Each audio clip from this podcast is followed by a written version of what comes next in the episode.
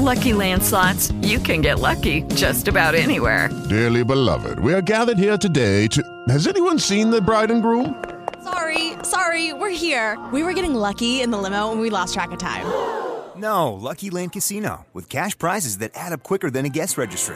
In that case, I pronounce you lucky. Play for free at LuckyLandSlots.com. Daily bonuses are waiting. No purchase necessary. Void where prohibited by law. 18 plus. Terms and conditions apply. See website for details.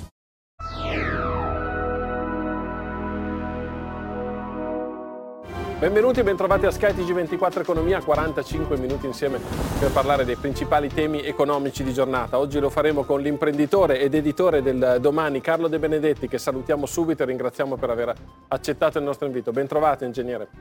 Buonasera, grazie. Buonasera a lei. Con noi anche il vice direttore del Corriere della Sera, Federico Fubini. Bentrovato, Federico. Buonasera, grazie dell'invito. E a breve ci raggiungerà anche il presidente di Unicredit, già ministro dell'economia, Pier Carlo Padoan. Prima le notizie economiche col maggiore impatto sulla nostra economia e poi andremo ad intervistare i nostri ospiti. Allora, Case Green, c'è il primo via libera dell'Europarlamento e il ministro competente, quindi quello sull'ambiente, Pichetto Frattin, dice che è un testo insoddisfacente e che ci batteremo. Diciamo che anche se le classi non sono ancora omogenee, tutti dovranno raggiungere la classe D entro il 2033. Ora il testo, diciamo, sarà discusso al Consiglio e Commissione per poi tornare in plenaria. L'inflazione intanto, quella americana, frena al 6%, buone notizie anche per quanto riguarda le borse, dopo quello che è successo ieri, la tempesta SVB. Milano cresce in questo momento abbondantemente più del 2%, però poi dopo ce lo faremo dire dai colleghi del Sole 24 Ore, bene anche Wall Street. Brutte notizie invece per quanto riguarda Meta, che è la holding a cui fa capo Facebook, quindi Zuckerberg, in arrivo altri 10.000 licenziamenti. Fra l'altro Meta aveva già licenziato 11.000 persone a novembre scorso. C'è il patto di stabilità perché c'è stato un via libera condizionato dell'Ecofin al quadro per la riforma e Gentiloni, che è il nostro ex presidente del Consiglio degli Esteri, ma anche attualmente commissario agli affari economici, dice che è un segnale molto positivo. Infine dovrebbe andare in Consiglio dei Ministri giovedì la riforma fiscale, c'è stato un colloquio con i sindacati, il governo e i sindacati su questo punto, non so quanto sia andato bene, l'ultima diciamo... Abbiamo avuto qualche check con i sindacati, non sembrava essere andata benissimo. Domani invece parleranno con le associazioni di categoria e gli ordini professionali. Tra le misure ipotizzate anche una flat tax per i lavoratori dipendenti. Staremo a vedere. Intanto però ci fa piacere subito parlare con l'ingegnere De Benedetti, che è un collega almeno per un attimo, in quanto ha scritto un libro, e ci fa piacere subito mostrare la copertina e chiederle, ingegnere, allora... Il suo ultimo, diciamo, lavoro si apre con queste parole.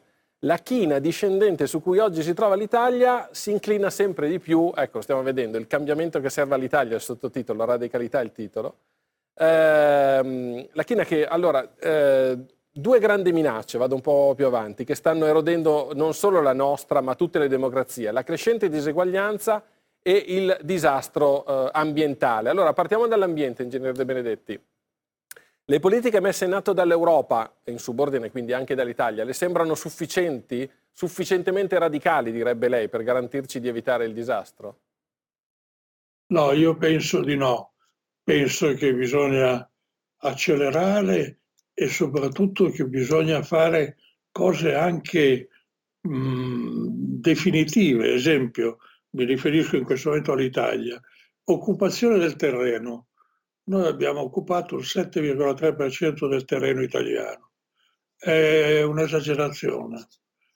Bisogna stoppare con l'occupazione di terreno. Bisogna costruire, ricostruire, rammendare, come dice Renzo Piano, l'Italia, ma no, bisogna porre uno stop a nuove costruzioni. C'è tantissimo da fare, non c'è nessun blocco dell'edilizia, perché, ripeto, avendo occupato tanti spazi, tanto terreno, si può ricostruire su quei luoghi dove già esistono o delle case o dei ruderi. Poi faccio degli esempi banali, ma per esempio ai fini del...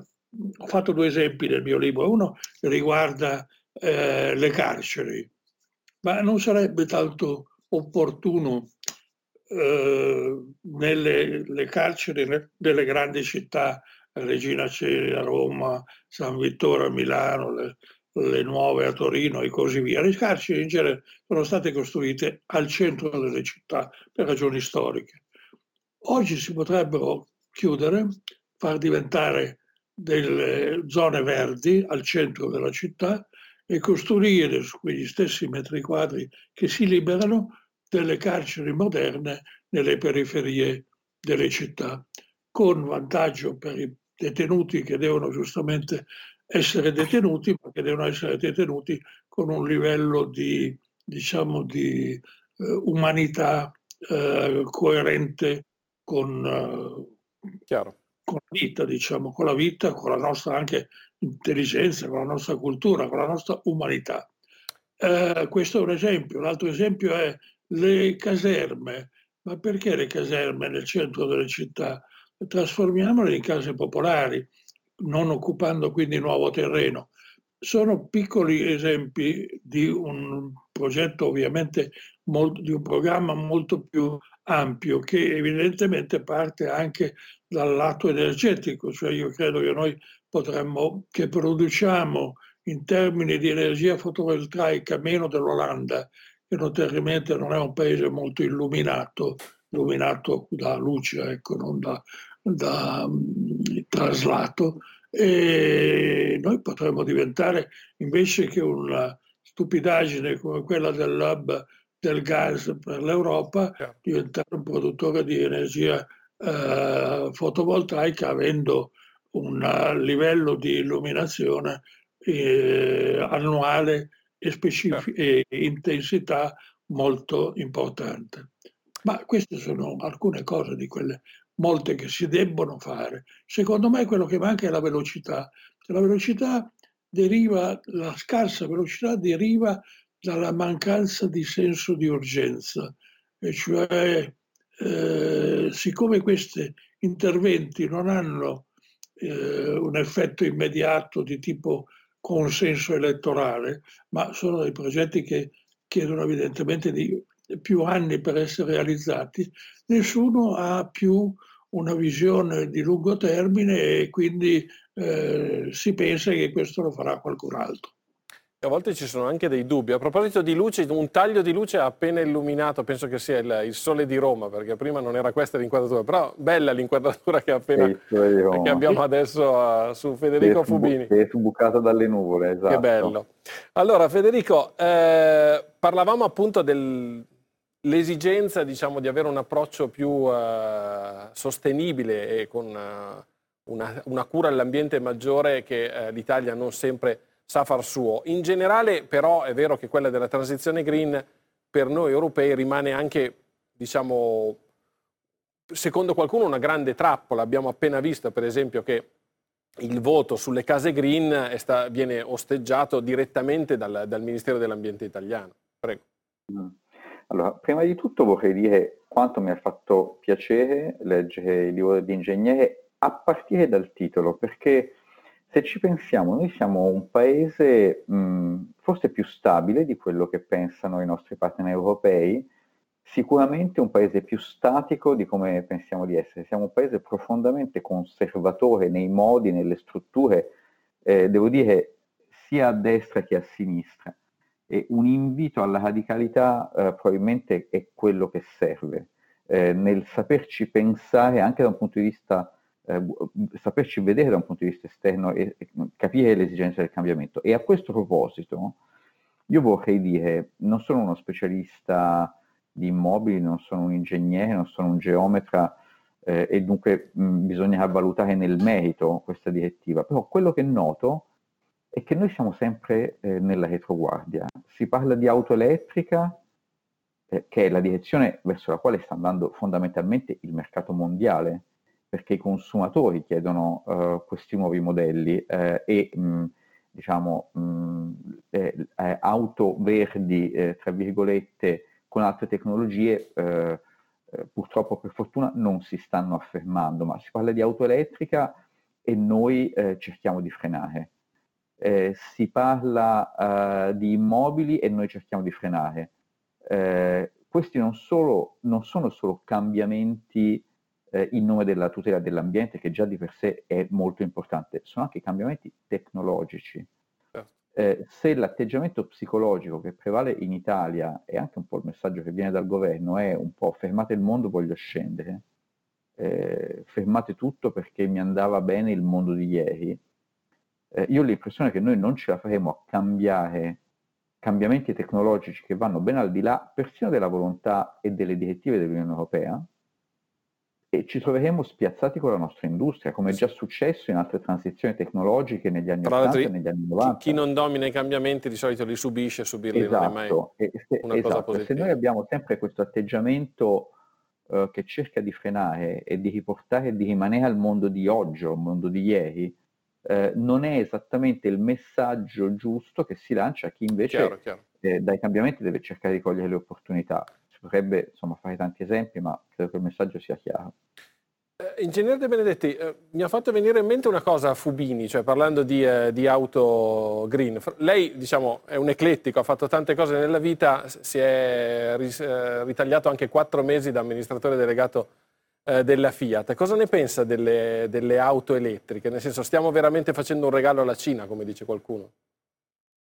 No, perché per esempio la Volkswagen sta progettando una mega factory per costruire batterie e il suo programma in questo momento è di farla negli Stati Uniti, approfittando delle agevolazioni che il governo americano ha fatto per il rimpatrio di tecnologie in America.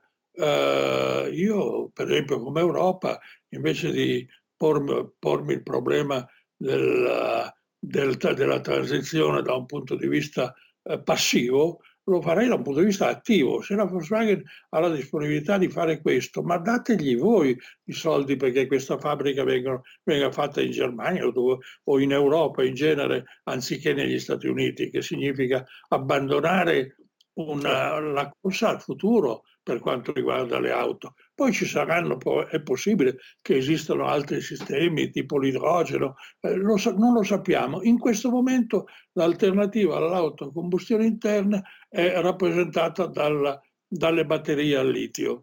Il litio non lo possediamo, però ci sono molti paesi, la Cina in testa, ma anche paesi del Sud America che sono ricchi di litio. Importiamolo e facciamo le batterie come le fanno in America, come le fanno in Cina, ecco. Rimanendo sui temi green e appoggiandoci sulla stretta attualità, 130 eurodeputati hanno chiesto una tassa sugli ultraricchi per partecipare alla transizione ecologica e sociale. Diciamo che sembra essere una petizione firmata soprattutto da eurodeputati verdi e della sinistra, ci sono anche una dozzina di economisti e ci sono ONG internazionali, tra cui Oxfam, che conosciamo bene. Gli autori accennano all'ipotesi di un'imposta dell'1,5% sui patrimoni di almeno 50 milioni di euro, quindi non tantissime persone, ma qualcuno sì. Lei scrive che, e lo scrive sul suo libro, è evidente che la redistribuzione delle ricchezze e delle risorse è il cuore di un'agenda ambientalista. Ora, si dice anche sorpreso che non tutti lo capiscono, ma perché e chi non lo capisce?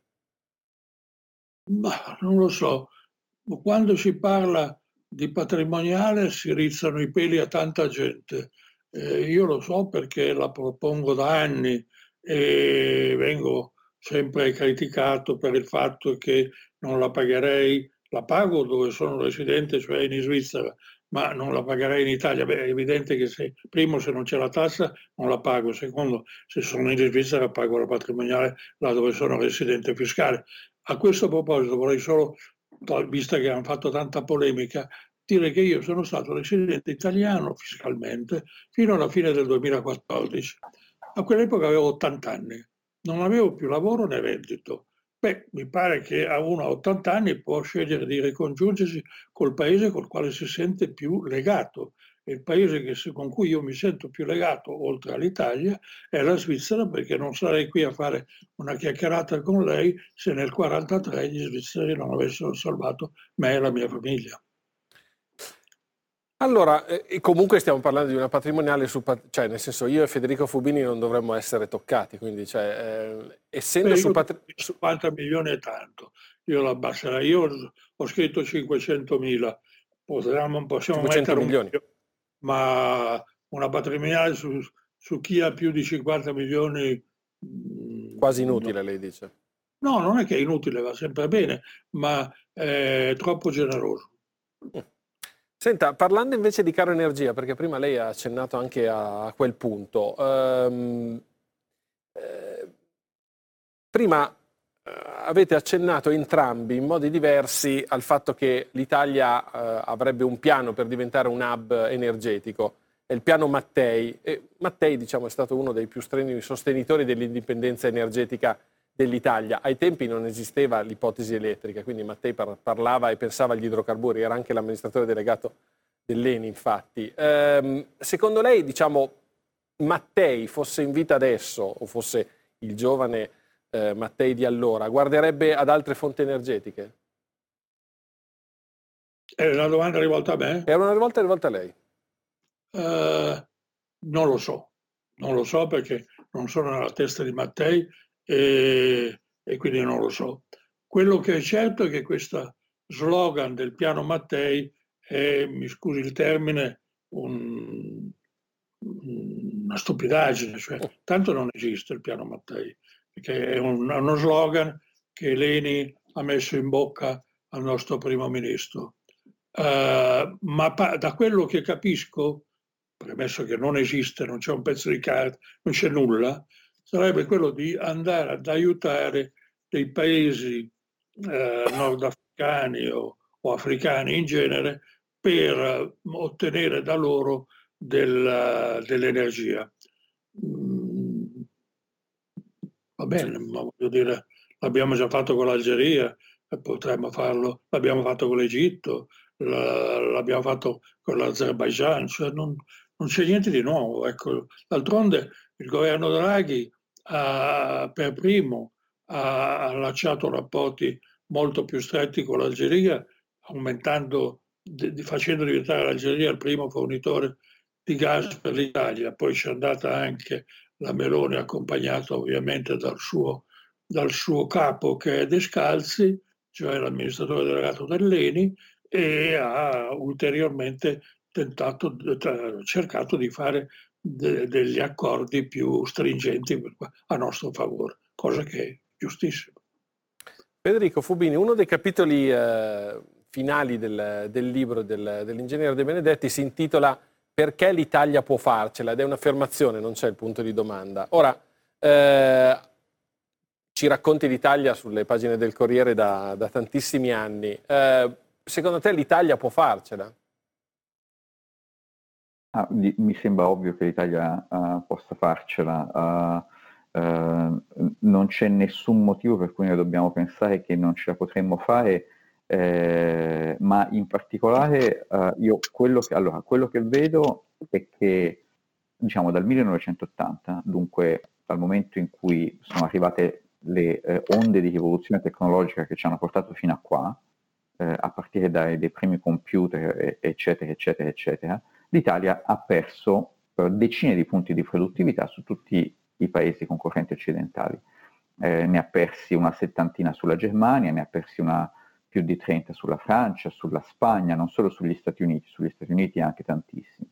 Che vuol dire che il problema è che noi non abbiamo affrontato questo tema delle tecnologie in tempo, delle nuove tecnologie ogni volta che si presentavano a diverse ondate. Quello che noi vediamo dal 2014 è che ci sono settori dell'economia italiana che per la prima volta, appunto, da decine di anni stanno guadagnando produttività sui simili settori degli altri paesi europei. Sì. Questi settori sono soprattutto i settori manifatturieri che esportano, quelli per esempio le macchine utensili, questo tipo di settori dove abbiamo visto le esportazioni andare bene, discretamente negli ultimi anni. Questo ci deve far riflettere che quando il paese diciamo si apre, dunque in questo caso deve combattere con la concorrenza internazionale, evidentemente non abbiamo niente di meno degli altri e spesse volte abbiamo qualcosa di più. Quello che mi preoccupa è che se torna a prevalere, come dire, l'atteggiamento che in realtà cerchiamo di andare avanti senza le nuove rivoluzioni tecnologiche, in questo caso sono quelle dell'elettrificazione, delle nuove fonti di energia, eccetera, eccetera, se cerchiamo di ritardare questo mentre gli altri investono fortissimamente, di oggi la notizia appunto di 180 miliardi di investimenti della Volkswagen sostanzialmente nell'auto elettrica, ma faccio un altro esempio solo per rimanere all'auto. Tutti si concentrano sull'alimentazione delle batterie, no? E sicuramente è un grande tema. E dicendo non ci sono le componenti, distruggeranno posti di lavoro. In realtà ci sono tantissimi posti di lavoro remunerativi nell'altra parte delle auto di nuova generazione, che sono i sistemi operativi. Dunque pensiamo che le batterie siano i polmoni, i sistemi operativi sono il cervello. Chi è che aveva detto che le nuove auto, le auto di nuove generazioni sono dei computer su quattro ruote? Devo dire, non solo in Italia, ma anche in Europa si fa troppo poco per dominare questo campo che può generare moltissima occupazione molto ben pagata. Naturalmente sono transizioni anche dolorose perché non è facile riconvertire un operaio che lavorava in un'azienda di componenti, però secondo me noi abbiamo l'obbligo, perché non c'è alternativa, di cercare di capire dove stanno andando le tecnologie e abbracciarle, non opporsi a cercare di resistere. È proprio un atteggiamento, a mio avviso, culturalmente pericoloso. Ingegner Benedetti, da questo punto di vista, nel senso, noi avremmo una grande opportunità per fare in modo che la sua affermazione, diciamo, sia ancora più titolata, cioè l'Italia può farcela, attraverso il Piano Nazionale di Ripresa e Resilienza. Quantomeno lo stiamo raccontando tutti così, un po' come la ultima occasione. Leggo però che lei qualche dubbio ce l'ha, diciamo, parla di un PNRR nato vecchio. Ci spiega? Beh, per esempio, il PNR è in continuismo, è in continuità, un po' come diceva Federico Fubini prima. Cioè, noi... Ed è un po' in questo che consiste la mia invito alla radicalità, nel senso che noi cerchiamo, se c'è una cosa nuova, noi cerchiamo di respingerla, perché chiaramente è chiaro che qualcuno ci rimette e non si pensa a quelli che ci guadagnano perché saranno elettori di domani. E quindi si procede con un continuismo che secondo me è deleterio. Lei prima mi chiedeva? Parlavamo del fatto che il PNRR in qualche modo non tiene presente, diciamo, il PNR secondo me è costruito in modo abbastanza, diciamo, continuistico. Le faccio un esempio. Perché non c'è un piano prigioni? Non che io ce l'abbia con le prigioni, ma mi sembra un problema anche umanitariamente importante nel nostro paese, in cui le condizioni delle carceri sono invivibili, e potrebbe essere un modo per andare sulla strada del verde nelle città e sulla strada delle costruzioni di nuove prigioni. Sì. Non c'è una riga su questo. E poi devo dire, ci vedo troppo cemento e poco software, se vuole, in estrema sintesi. Mi sembra che si parli di... Sì, si parla più del ponte dell'eventuale ponte di Messina che... Beh, lasciamo perdere il ponte di Messina, che è una stupidaggine galattica, ma quello non è nel PNRR. Però,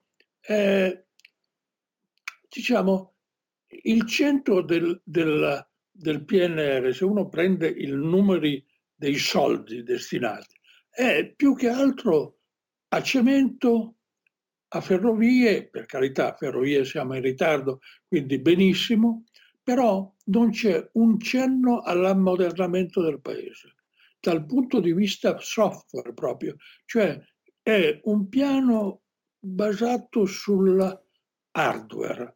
E per carità, in alcuni casi, tipo ferrovie, è certamente opportuno e necessario. In altri casi di cemento ne abbiamo anche troppo. Ecco. Chiaro. Allora, ci ha raggiunto, e ci fa piacere salutare e ringraziare per aver accettato il nostro invito qua in studio a Milano, Pier Carlo Padoan, presidente di Unicredit Group. Grazie ancora, ricordiamo, già ministro dell'economia nei governi Renzi e Gentiloni. Colgo l'occasione, col fatto che vi ho tutti e tre assieme, per parlare di quello che è successo l'altro ieri con il fallimento di questa banca Silicon Valley Bank. Padoan, rimane un caso isolato, quindi americano, o il rischio, oggi le cose in borsa, diciamo, i mercati si sembrano essersi tranquillizzati, ma il rischio effetto contagio, almeno per il momento, diciamo, non lo possiamo ancora escludere? Beh, intanto, rimane un caso americano, è bene dirlo, che le banche americane, che giustamente spesso noi osanniamo per la loro efficienza, hanno però dei problemi dal punto di vista della sicurezza e della tenuta di fronte a shock negativi come questo. Le banche europee sono molto più solide da questo punto di vista, bisogna dare atto alla Banca Centrale Europea e alla sorveglianza dell'Unione Monetaria, che ha fatto un lavoro assiduo, spesso molto invadente anche nei confronti degli istituti bancari, ma che sta dando risultati. Il problema è naturalmente evitare che ci sia elemento di contagio sia negli Stati Uniti, dove peraltro le autorità monetarie e del Tesoro hanno già preso iniziative, sia ovviamente eventualmente in Europa. Il contagio è qualcosa che va assolutamente evitato e combattuto. De Benedetti, lei lamenta il fatto che in Europa e in Italia in particolare manca il venture capital. È fallita una banca che faceva venture capital, è fallita perché ha investito malissimo i soldi. Cioè, li ha messi fra l'altro in modo più sicuro del mondo, perché li ha messi in treasury bond, quindi nei bot americani, solo che davano un rendimento molto basso. È fallita non nel suo mestiere. Degli responsabili gestori di quella banca hanno investito miliardi sulla convinzione che i tassi americani si sarebbero ridotti, e invece i tassi sono aumentati e quindi hanno fatto bancarotta, ma non c'entra niente il venture capital, ecco. Ha ragione comunque il numero uno dell'ABI, parlo di Patuelli, quando dice che da noi le regole sono più sicure? Non lo so, non me ne intendo. Lasciamo parlare Piercarlo. Infatti, torniamo da lei. Regole molto più sicure da noi, una cosa del genere non potrebbe capitare. Lo dicevo prima, le regole europee, che sono regole della BCE, quindi non solo le regole italiane, naturalmente ci sono anche le implementazioni da parte dell'autorità italiana, sono pensate per un sistema diverso da quello americano. Il nostro sistema è, come sappiamo, bancocentrico, questo ha dei pregi e dei difetti. Tutto ciò rende il sistema un po' più solido ma anche un po' più rigido, quindi come al solito ci sono dei trade-off. Fubini, del tutto, diciamo, fuori luogo fare paragoni con quello che è accaduto con Lehman Brothers nel 2008? Domanda impegnativa, mi sbilancio, secondo me, almeno per il momento, sì, è fuori luogo, perché dal 2007 c'erano forti dubbi sulla qualità dei bilanci delle banche principali, che avevano quelle che in italiano definirebbero perdite su credito, non di crediti estesi direttamente, ma di crediti detenuti attraverso i famosi mutui subprime, che sono alla fine che erano mutui e prestiti di cattiva qualità. All'epoca si stava parlando di perdite per quantità indefinite, di cui non si conosceva bene l'entità, nei bilanci delle principali e più sistemiche istituzioni finanziarie americane. Dico istituzioni finanziarie perché non erano solo banche, anche assicurazioni fra... le aziende che sono saltate, c'era anche AIG, che era probabilmente l'assicuratore principale negli Stati Uniti. Salvataggio mi pare da 150 miliardi di dollari all'epoca. Oggi non ci sono fenomeni che si sappia di queste dimensioni. Ci sono banche regionali di cui negli anni di Trump è stata molto ridotta la vigilanza, che non hanno le stesse regole che noi chiamiamo di Basilea III, ma sostanzialmente sono regole che obbligano le banche a detenere certi livelli di liquidità dunque in caso di ritiri da parte della clientela, come abbiamo visto in questi giorni, queste banche sono saltate. Non vedo un problema sistemico, almeno fino a questo momento.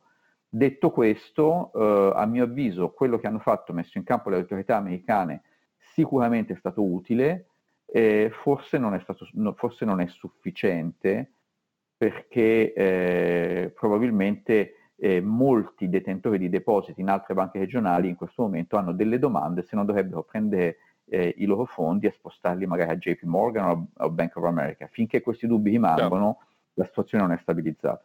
Ingegnere De Benedetti, prima di salutarla, so che lei deve andare, però volevo fare una domanda che poi girerò anche a Pier Carlo Padoan, ed è quella sugli aerei. Lei prima parlava degli aiuti americani varati da Biden e del rischio che possono mettere a repentaglio anche la nostra industria, e ha fatto l'esempio per esempio di quanto sta accadendo con la Volkswagen. Abbiamo modo di rispondere o lei diceva non è il caso di fermarli, possiamo solo rispondere dicendo diamo dei soldi anche noi alla Volkswagen? Ma secondo me è sempre non è un problema di soldi, è un problema di volontà politica e di lungimiranza, cioè di riuscire a fare quello che la politica dovrebbe fare, che non è il giorno per giorno, ma è la prospettiva. L'Europa non può non rendersi conto che, e infatti vedo che la von der Leyen è andata a parlarne a Biden, cioè questa sotto il cappello dell'ecologico, Biden ha fatto un piano colossale, mai visto negli Stati Uniti, che per spostare produzioni americane che si facevano in altri paesi fuori dagli Stati Uniti, farle rientrare negli Stati Uniti. È un piano colossale. L'importante è che questo non significhi, per quanto riguarda l'Europa, una deindustrializzazione dell'Europa. E il caso specifico della Volkswagen mi sembra un caso proprio molto clamoroso, ma molto anche evidente. Ecco. Allora, intanto io la ringrazio, ingegnere, poi giro la questione anche al presidente Padoan. Fino a che punto l'IRA americano può mettere a repentaglio l'industria del nostro continente? Ma questo fino a che punto non lo so, però dobbiamo prendere atto di una cosa. Viviamo in tempi eccezionali e in questa eccezionalità c'è anche un elemento molto importante di cui già si parlava prima della crisi Covid, e cioè che c'è un stravolgimento di quelli che si chiamavano una volta i modelli di specializzazione industriale, a cui l'Europa aveva già cominciato a dare una risposta strategica, cioè la doppia transizione digitale e verde. Questa mossa americana, l'istituzione di uno strumento per aiutare le imprese americane, fa parte della risposta a questa sfida. L'Europa deve decidere come rispondere, non può non rispondere.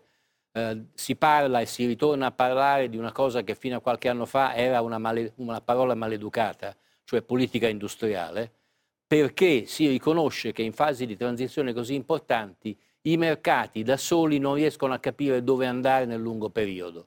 Quindi ci vuole, da parte della politica, di quella intelligente, di quella che guarda oltre il proprio orizzonte temporale, è uno dei pezzi di cui vorrei ricordare, l'ingegnere De Benedetti parla nel suo libro che ho letto e che mi pare molto importante. Ci vuole oggi più che mai una strategia di lungo termine e l'Europa deve dire che tipo di energia ci vuole, che tipo di veicoli, quindi di consumi energetici vuole, e di conseguenza deve essere pronta a investire con molti soldi, perché queste cose sono estremamente costose e per tante ragioni, una delle quali è banale. Se vogliamo passare da un'energia marrone a un'energia verde, dobbiamo anche liberarci delle reti energetiche marroni prima o poi, e questo è costoso per tante ragioni. Chiaro. Quindi questo è il tema, è un tema strategico, al di là dei singoli strumenti.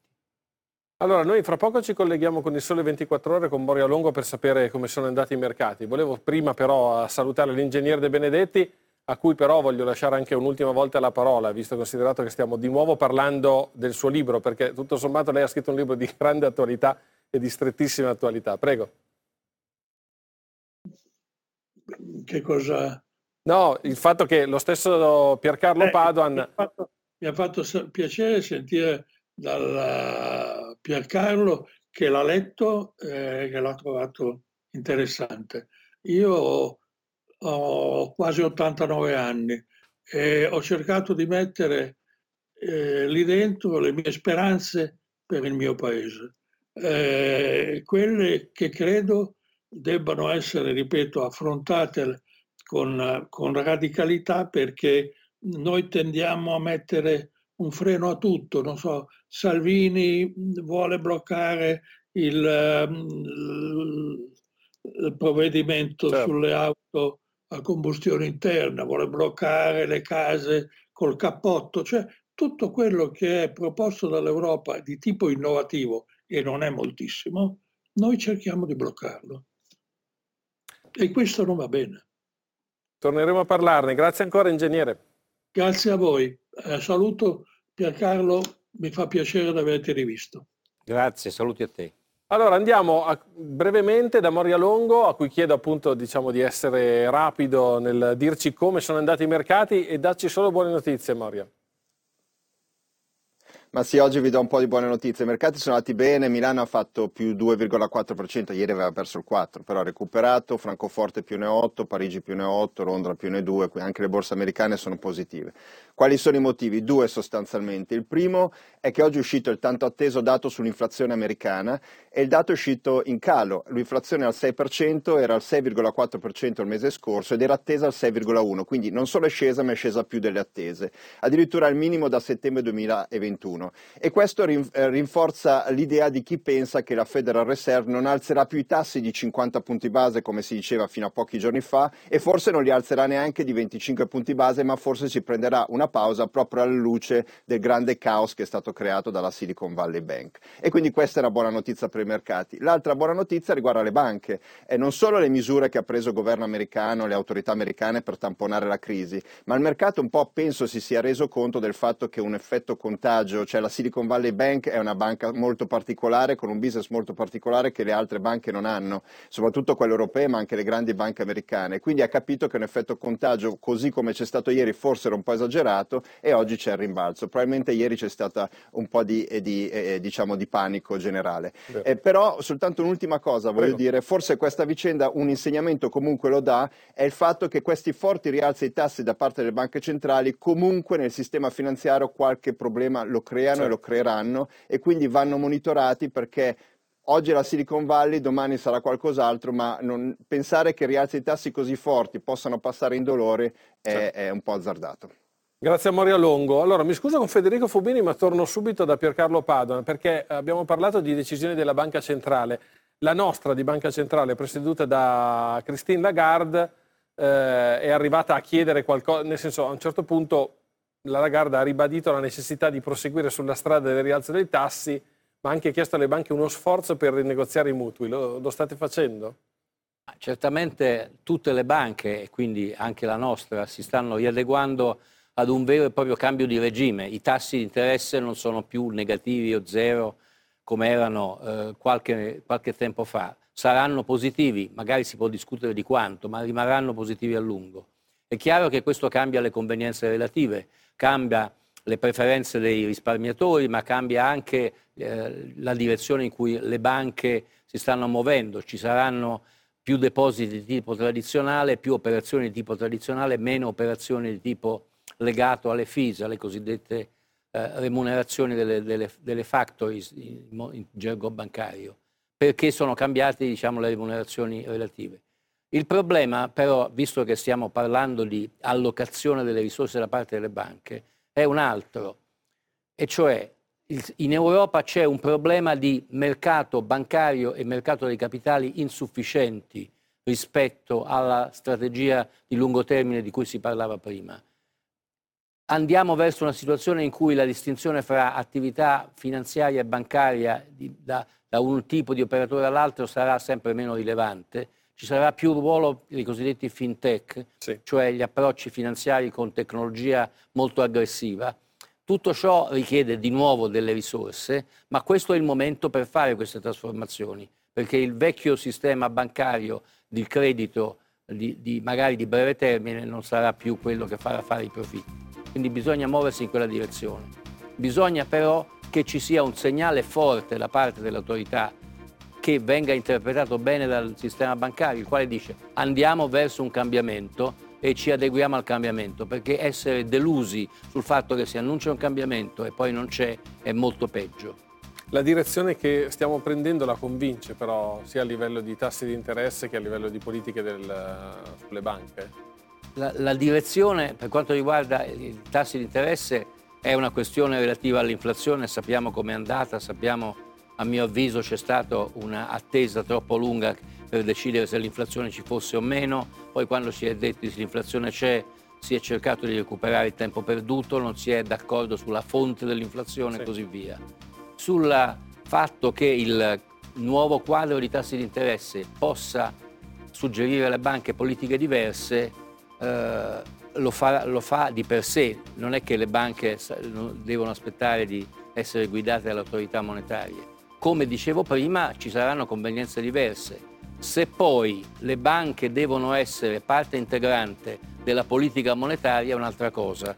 Se per esempio le autorità monetarie dicono alle banche dovete distribuire meno profitti perché questo vi protegge i bilanci, questa affermazione, che di per sé è assolutamente legittima, deve essere motivata, cioè bisogna chiedersi di volta in volta se la banca specifica a cui si chiede qualcosa di questo genere è in condizioni o meno di sostenere i rischi, ma deve essere anche una banca che fa profitti, perché se non fa profitti non si cresce e gli operatori economici soffrono per un'altra ragione. Tempo finito purtroppo, grazie a Pier Carlo Padoan, presidente di Unicredit Group, grazie a Federico Fubini da cui non siamo tornati in questa seconda fase e mi scuso però ci eravamo un po' allungati con la prima, volevo recuperare, a tutti voi che ci avete seguito, fra poco vedrete sul mio lato, eccolo, quindi non è questo, è questo il lato, giusto? Una wing, come diciamo noi in gergo, c'è un QR code per vedere il nostro, ascoltare il nostro podcast, ricordando che potrete ascoltare tutte le nostre puntate. Linea adesso alla telegiornale, noi ci vediamo domani alle 17.15 con Sky TG24 Economia.